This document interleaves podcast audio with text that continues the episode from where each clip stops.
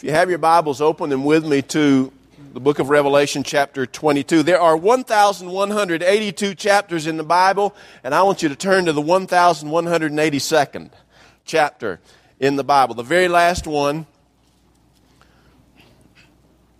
the very last chapter in the Bible. We'll begin reading with verse number 1. John says, Then the angel showed me the, ri- the river of the water of life, as clear as crystal, flowing from the throne of God and of the Lamb down the middle of the great street of the city. On each side of the river stood the tree of life, bearing twelve crops of fruit, yielding its fruit every month. And the leaves of the tree are for the healing of the nations. No longer will there be any curse. The throne of God and of the Lamb will be in the city, and his servants will serve him. They will see his face, and his name will be on their foreheads. There will be no more night. They will not need the light of a lamp or the light of the sun, for the Lord God will give them light, and they will reign forever and ever. The angel said to me, These words are trustworthy and true. The Lord, the God of the spirits of the prophets, sent his angels to show, sent his angel to show his servants the things that must soon take place. Behold, I am coming soon. Blessed is he who keeps the words of the prophecy in this book. I, John, am the one who heard and saw these things, and when I had heard and seen them, I fell down to worship at the feet of the angel who had been showing them to me. But he said to me, Do not do it. I am a fellow servant with you and with your brothers, the prophets, and all who keep the words of this book. Worship God. Then he told me, Do not seal up the words of the prophecy of this book, because the time is near. Let him who does wrong continue to do wrong. Let him who is vile continue to be vile. Let him who does right continue to do right. And let him who is holy continue to be holy. Behold, I am coming soon. My reward is with me. I will give to everyone according to what he has done. I am the Alpha and the Omega, the first and the last, the beginning and the end. Blessed are those who wash their robes, that they may have the right to the tree of life and may go through the gates into the city.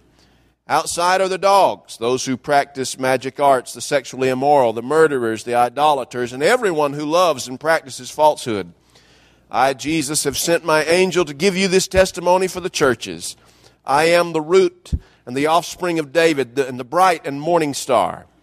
The Spirit and the bride say, Come, and let him who hears say, Come. Whoever is thirsty, let him come. Whoever wishes, let him take the free gift of the water of life. I warn everyone who hears the words of the prophecy of this book if anyone adds anything to them, God will add to him the plagues described in this book. And if anyone takes words away from this book of prophecy, God will take away from him his share in the tree of life and in the holy city, which are described in this book. He who testifies to these things says, Yes, I am coming soon. Amen. Come, Lord Jesus. The grace of the Lord Jesus be with God's people. A man by the name of John is in prison on the island of Patmos, just at the place where the Aegean Sea kisses the Mediterranean Sea. He's in prison there because he is a Christian, because he is a vocal Christian, because he's a Christian who shares his faith. Uh, it's not a private faith. It's, it's not only a private faith, but it's also a public faith. That doesn't mean that it's for show, but it is a faith that needs to be expressed, a faith that needs to be uh, shared. And John is in prison because of that. And so, uh, potentially, are the folks to whom he is writing. They are suffering religious persecution at the hands of the Roman Empire. They're members of seven churches in what is uh, today Turkey. Then it was Asia Minor. And those seven churches are outlined in chapter 1 and again in chapters 2 and 3. They're asking a series of questions. Why is this happening to us? And John says to them, It's happening to you because every crisis in your life as a Christian is connected to your faith. Crises either test the quality of your faith or they strengthen the uh, quality of your faith. And so, why is it happening? Because of your faith. What is about to happen to us? And where is God in this crisis? Well, to, the, to answer the question, where is God? John says in chapter 1, he, the Lord is walking in your midst. He is with you, even though you think that He's not. In chapter 4, John is carried up into heaven and he sees a vision of heaven. And the first thing he sees in that vision is God sitting on the throne. It's not the Roman Empire. It's not the Roman Emperor. It's not Wall Street. It's not Washington. It's, it's not uh, the struggles that, are, that, that plague us from time to time or the crises we experience or endure from time to time. God is on the throne. And in his right hand, he held a book. We later know that that book is the future, contained the future of the people John is writing to. And basically, uh, in this vision, John is being shown that, that not only is God on the throne, but he holds our future in His hands. That's where God is, and that's what God is doing. What's about to happen to us? Well, John says, beginning with chapter 6, that things are going to get worse for you. When you're in a crisis, more often than not, things get worse before they get better. But John says, but even though things will get worse before they get better, they will get better. There was a series of seven seals in chapter 6, 7, and 8. There is a series of seven trumpets, chapters 9, 10, and 11. There is a series of seven bowls of wrath, chapters 15, 16, 17, and 18. There, there are chapters, even chapter 20, where there's a millennium. When you uh, study the chapter that includes the thousand years, you'll notice that at the end of it, Satan is, is uh, up, up, through, up until the end of it, he is bound He's not totally bound, but he's bound enough that he can't do just anything he wants. But then at the end of it, toward the end, he's released. He's released, so things get worse. And then the Lord comes and things are better. And so throughout chapters 6 through 20, what he's saying over and over and over to us is that when you're in a crisis, things will get worse before they get better most of the time. But they will get better. And the Lord will intervene in your life. In chapters 2 and 3, John tells me, he says, But before you worry about your future, there's some internal issues you need to deal with. Issues like a loss of passion. Issues like an unwillingness to see your crisis as an opportunity as opposed to a tragedy. As a, a time for, for strength rather than a time for calamity. And there are several different internal issues that John deals with with these churches in chapters 2 and 3.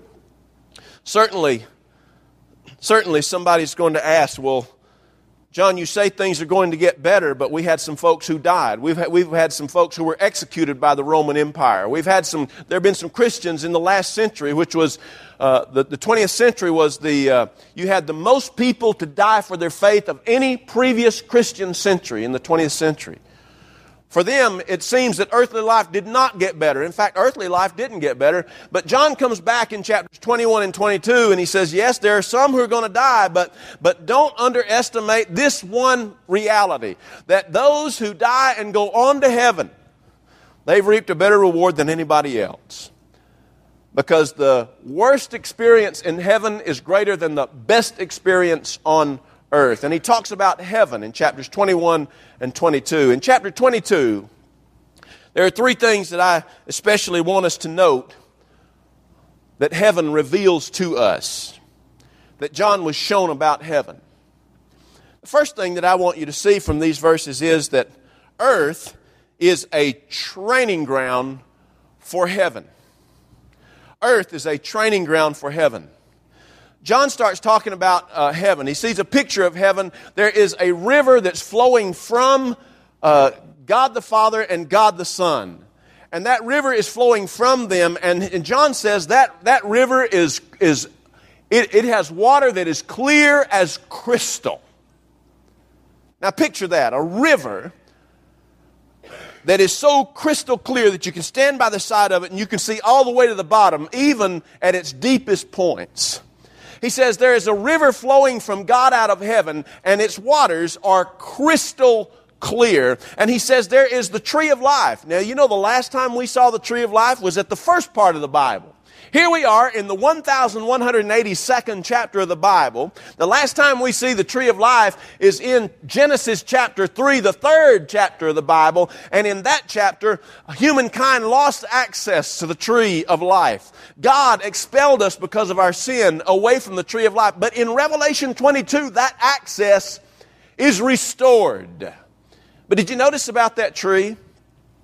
It's not just sitting on one side of the tree of uh, one side of the river of life, that crystal that crystal river. It's on both sides. It's a tree that is planted and established on both sides of the river of life. And it gives forth fruit, not just one kind or two kinds or three kinds, but 12 types of fruit. Now, we've already seen that 12 is a very special number in the book of Revelation. It symbolizes uh, the people of God the 12 tribes of Israel, the 12 disciples or apostles that Jesus chose, the 24 elders, a multiple of 12 around God's throne. Uh, at one point, John said he saw in heaven uh, a multitude that numbered 144,000. That's not a literal number, that's, a, that's an exponential uh, multiple of 12. It represents all of the people of God. And here is this tree of life. It is firmly planted and rooted on both sides of the river of life, and it produces 12 types of fruit, and it produces this fruit every single month of the year. It's interesting in heaven, if this is to be taken literally, in heaven we lose the seasons. We lose winter, spring, summer, and fall, but what we don't lose is an eternal summer of harvest. All 12 months all 12 months, the tree of life is producing the 12 different fruits of life. And not only is it producing fruits year round in heaven, but the leaves of it have medicinal qualities so that the whole curse that is here on earth is healed. Now, what's that got to do with earth being a training ground for heaven? Listen, ladies and gentlemen. In every person in this room, no matter how happy you might be at any given point in your life, there will be a time when you look around in your own life and in our world and say, things are not exactly right here. And the fact that things are not exactly right here creates within us a hunger for a place where everything is right. The Bible attests to this. In Ecclesiastes chapter 3 verse 11, the writer of Ecclesiastes says, God has planted into the hearts of human beings eternity. He has planted eternity in our hearts. There's something in us that longs for something that's not temporary anymore. Everything here is temporary. It really is. Matt has an older sister. She's been expecting a baby. There were some complications. She had that baby this week. The baby lived two hours. Two hours. They had the memorial service up in West Virginia yesterday afternoon. This week I was called by the funeral home to speak at the funerals of three different uh, people whose pastors were either out of town or they didn't have a pastor, and all three of those people were in their mid to upper 80s.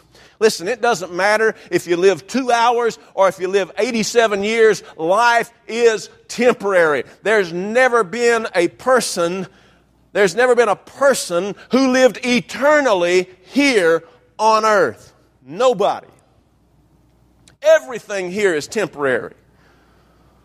Yesterday I was out walking and I just, as I walk, I just, adore God's creation. I love the leaves on the trees. I passed by an old, an old tree and I, and I looked up in the top of that tree one day this week. There was a quartet of woodpeckers, long necked woodpeckers, all knocking on the top of that tree, almost like they were competing for the opportunity to, to be the first one to get a hole in that tree. I love that. But the tree was dead. It once lived, but now it's dead. Every year around spring, we see blossoms come out and we see foliage start to peek out from around the, the twigs and the barks of trees and flowers. And right now, they're fully flourishing. I looked out at uh, crepe myrtles and they're flourishing this year like no other year recently. But come October, those leaves will start falling and they'll be dying. Even the trees that are evergreen that have needles year round, they will at some point drop needles to the ground and they will not remain green. They, they turn brown, deathful brown. Everything here on earth is temporary, it's temporal. And, and that temporariness about life uh, here on earth causes us to cry out for something that is eternal. Surely, this life is not all that there is. Surely. Even the Apostle Paul said, he says, if in this life only we have a hope in Christ, we're of all people to be pitied. We're of all men most miserable. There has to be something more than what we have here. Earth is a training ground. Why do we have crises here in this life? I don't, I don't have the full answer to that. I don't have a satisfactory answer to, to people who are honestly looking at their own crises. I really don't. But one thing I do know is that every crisis that I experience in this life makes me hunger for, for the perfectness of heaven all the more. The struggles of this life, whether it's over the loss of a loved one or a disease that's, that's terminal or a job that's lost or, or a paycheck that's cut in half or whatever the problem may be, every crisis you and I go through makes us hungrier for heaven the place where there is no disease, there will be no death, there will not be the need for a job, let alone a paycheck, there will not be the pain, there will not be the tears, there will not be any of the things that destroy life in this life. Earth is a training ground for heaven. The second thing that I believe that this chapter tells us is that the reality of heaven calls for a response from earth. The fact that heaven is real, the fact that there is this place where things are going to be righted, everything that's evil down here will be done away with, and everything that's up there will be righted. All the injustices of this world will be, will be righted in that world. But the fact that there is such a world requires a response on our part here. The bulk of this chapter deals with the response of different individuals to the reality of heaven. If you look, verse 8, John says, And when I heard when I had heard and seen them, all the things in heaven, he says, I fell down to worship. Now that's a good response, but John messed up in his response after that. He says, I fell down to worship at the feet of the angel who had been showing these things to me. And the angel said to me, Do not do it. I'm just a fellow servant with you. I'm a fellow servant with you and the brothers and sisters and the prophets. Worship God. You see, the fact that there is a heaven requires a response on earth. First, it requires a response on the part of those of us who are Christians, those of us who know the Lord as our Savior. And the first part of our response ought to, be this a Godward worship. I'm troubled with, with some of the things that I see happening in American, in particular in American Christianity. I see a lot of people preacher worshiping. I see a lot of people church leader worshiping. I see a lot of people in America personality worshiping. And let me tell you, your worship is only as good as the object of that worship. And there is no preacher, I don't care if it's Billy Graham or Rick Warren or whoever you might want to pick out. I don't care if it's some Hollywood star who claims to be a Christian. There is no personality here on earth worth worshiping. Nobody.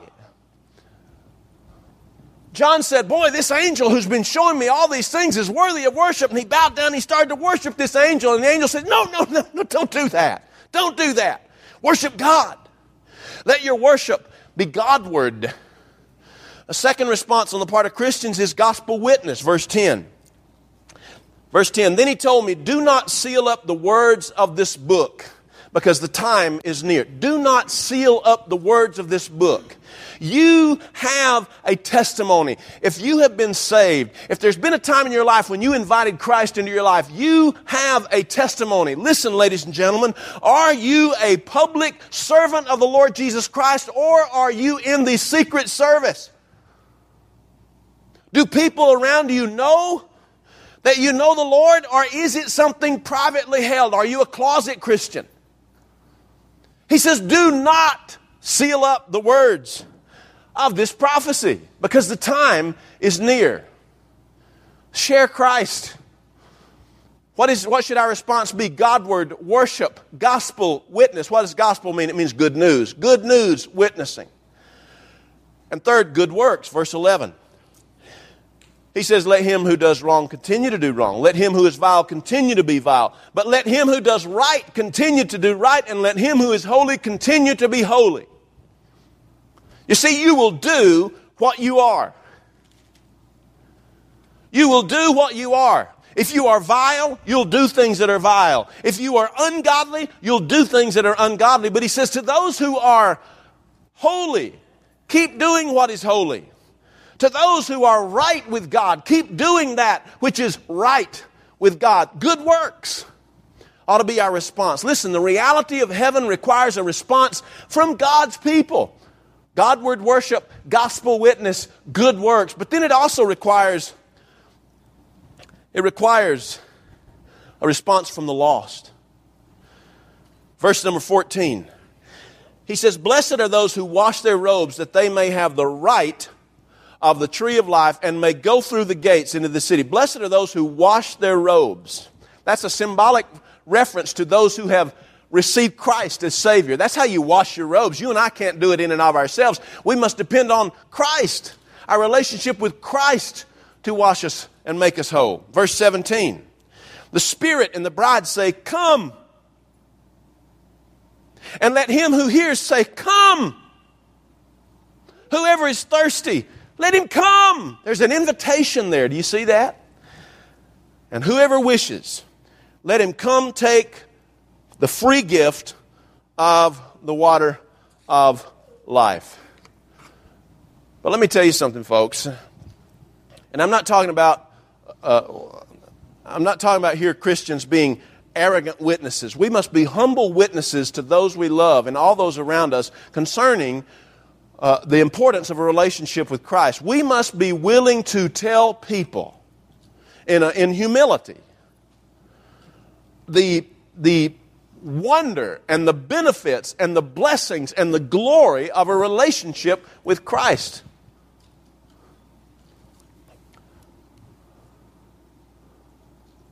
Back in 2005, in May of 2005, Time magazine published an article entitled The Science of Evacuation. And the article was based on face to face interviews with the survivors, with many of the survivors of the 9 11 aircraft crashes into the Twin Towers of the World Trade Center. It's interesting what the survivors did once they felt, once they felt the first crash into the tower that they were in. It's amazing what their response was. Those who made it out alive waited for an average of six minutes before starting to evacuate. Now, six minutes doesn't seem like a long time, but if, if, if the uh, 100 plus story building that you're in has just had uh, a 747 or whatever crash into it, six minutes is a long time.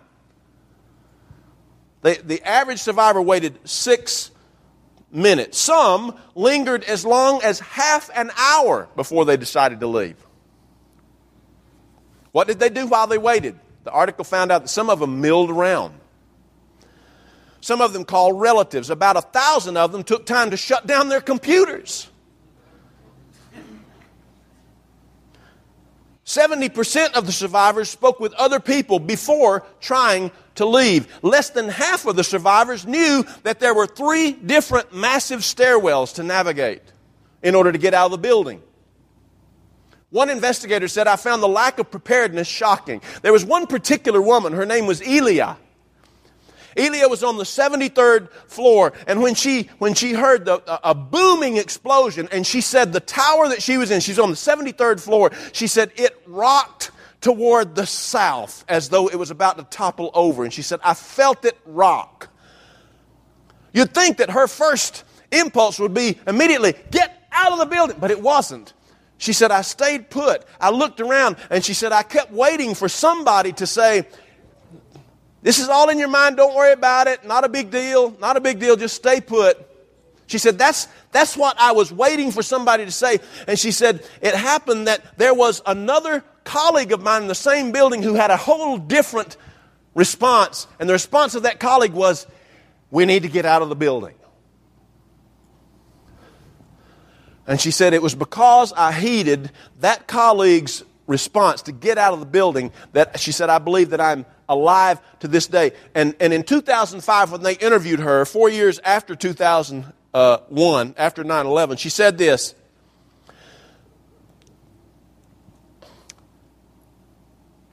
She said, I still think about that command. My question is, what would I have done if the person had said nothing?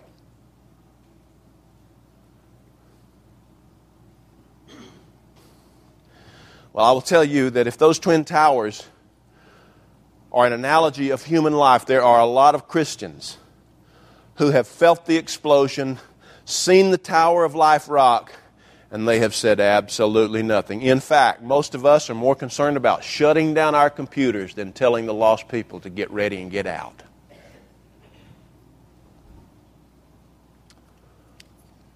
Earth is a training ground for heaven.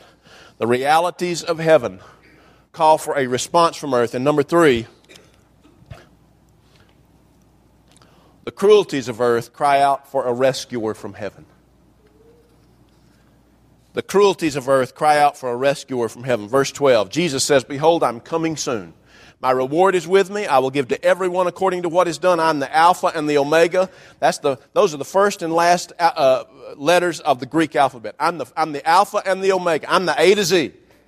I'm the first and the last, the beginning and the end. Verse 20 says, He who testifies to these things says, this is Jesus, Yes, I'm coming soon. Amen. Come, Lord Jesus.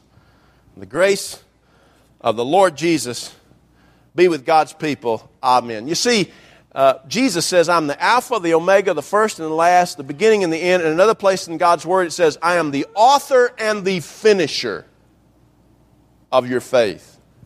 And here in those last two verses, what happens? The author takes the stage. C.S. Lewis, the great uh, British scholar and Christian, said this on one occasion. He says, If you go to the theater to see a play, and you enjoy the play, he says, when, when at the conclusion the author takes the stage, he said, the play is over.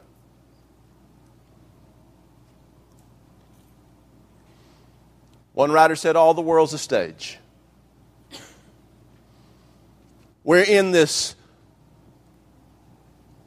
global drama.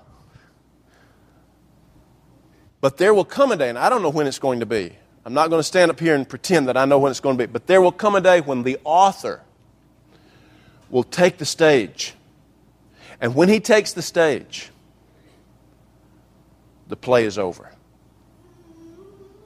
The time for decision is before he takes the stage. Randy Alcorn wrote a book entitled Heaven.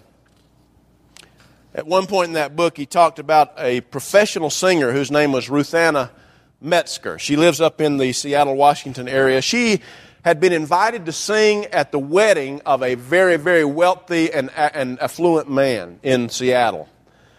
And the, the she sang at the wedding, but at the wedding reception was at, at a building, the Columbia Center, that is the tallest skyscraper in the Northwest.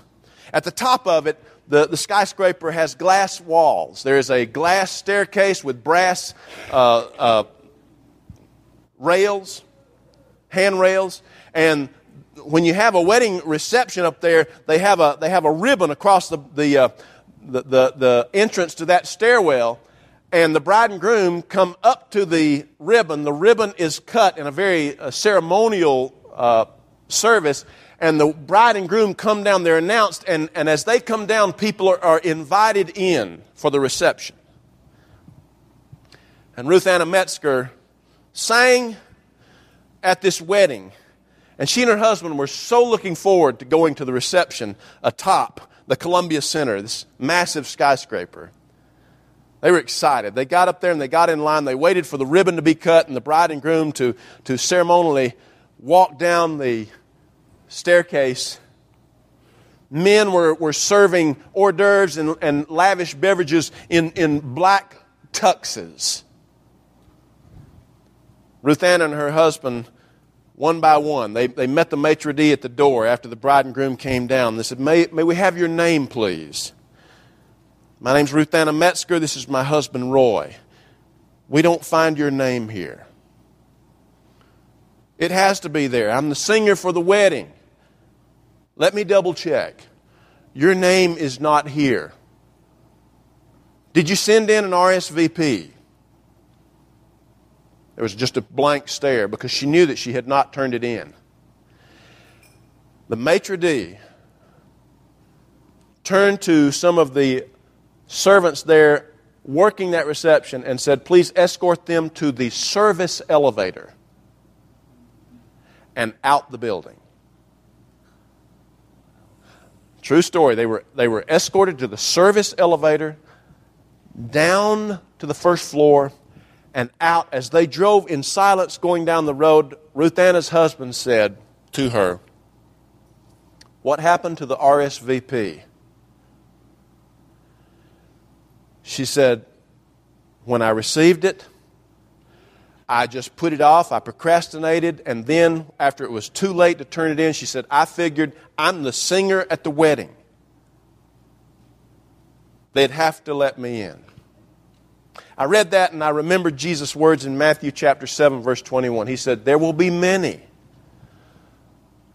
who say, Lord, Lord. Didn't we cast out demons in your name? Didn't we feed the hungry in your name? And he says, I will say to them, Depart from me. I never knew you. You see, the reality of heaven necessitates readiness. Are you ready? Do you know Christ? Has there been a time in your life when you know that you've invited Christ into your heart to be your Savior? Are you ready? Is your name on the list? Have you sent in the RSVP? John says to his readers, he says, I know you're hurting, I know you're in crisis, but he says, let me tell you this this crisis is a little blip on the screen compared to all that heaven is. Don't worry about your crisis, but use your crisis to get ready for the main event. Are you ready? Let's pray. Our Heavenly Father, we're grateful to you, Lord, that in your word you tell us to get ready. And Lord, I pray that everybody in this building is ready. But I know, Lord, that perhaps some folks are not quite ready because some folks in here have yet to invite Christ into their lives. And Lord, my prayer is that when we stand up to sing, that somebody will come down this aisle to this altar of prayer and say, I want Jesus in my life. Lord, I pray for people who are going through crisis. On every pew, just about in this building, there's somebody who's going through a very difficult trial. Some of us know about it. Some of us are in crises and trials that nobody knows about because we just we can't tell anybody, Lord. It's too personal, too fresh too raw. Lord, help us in our crises, but help us not to let our crises determine our lives. Help us to get ready for heaven. In Jesus' name, amen.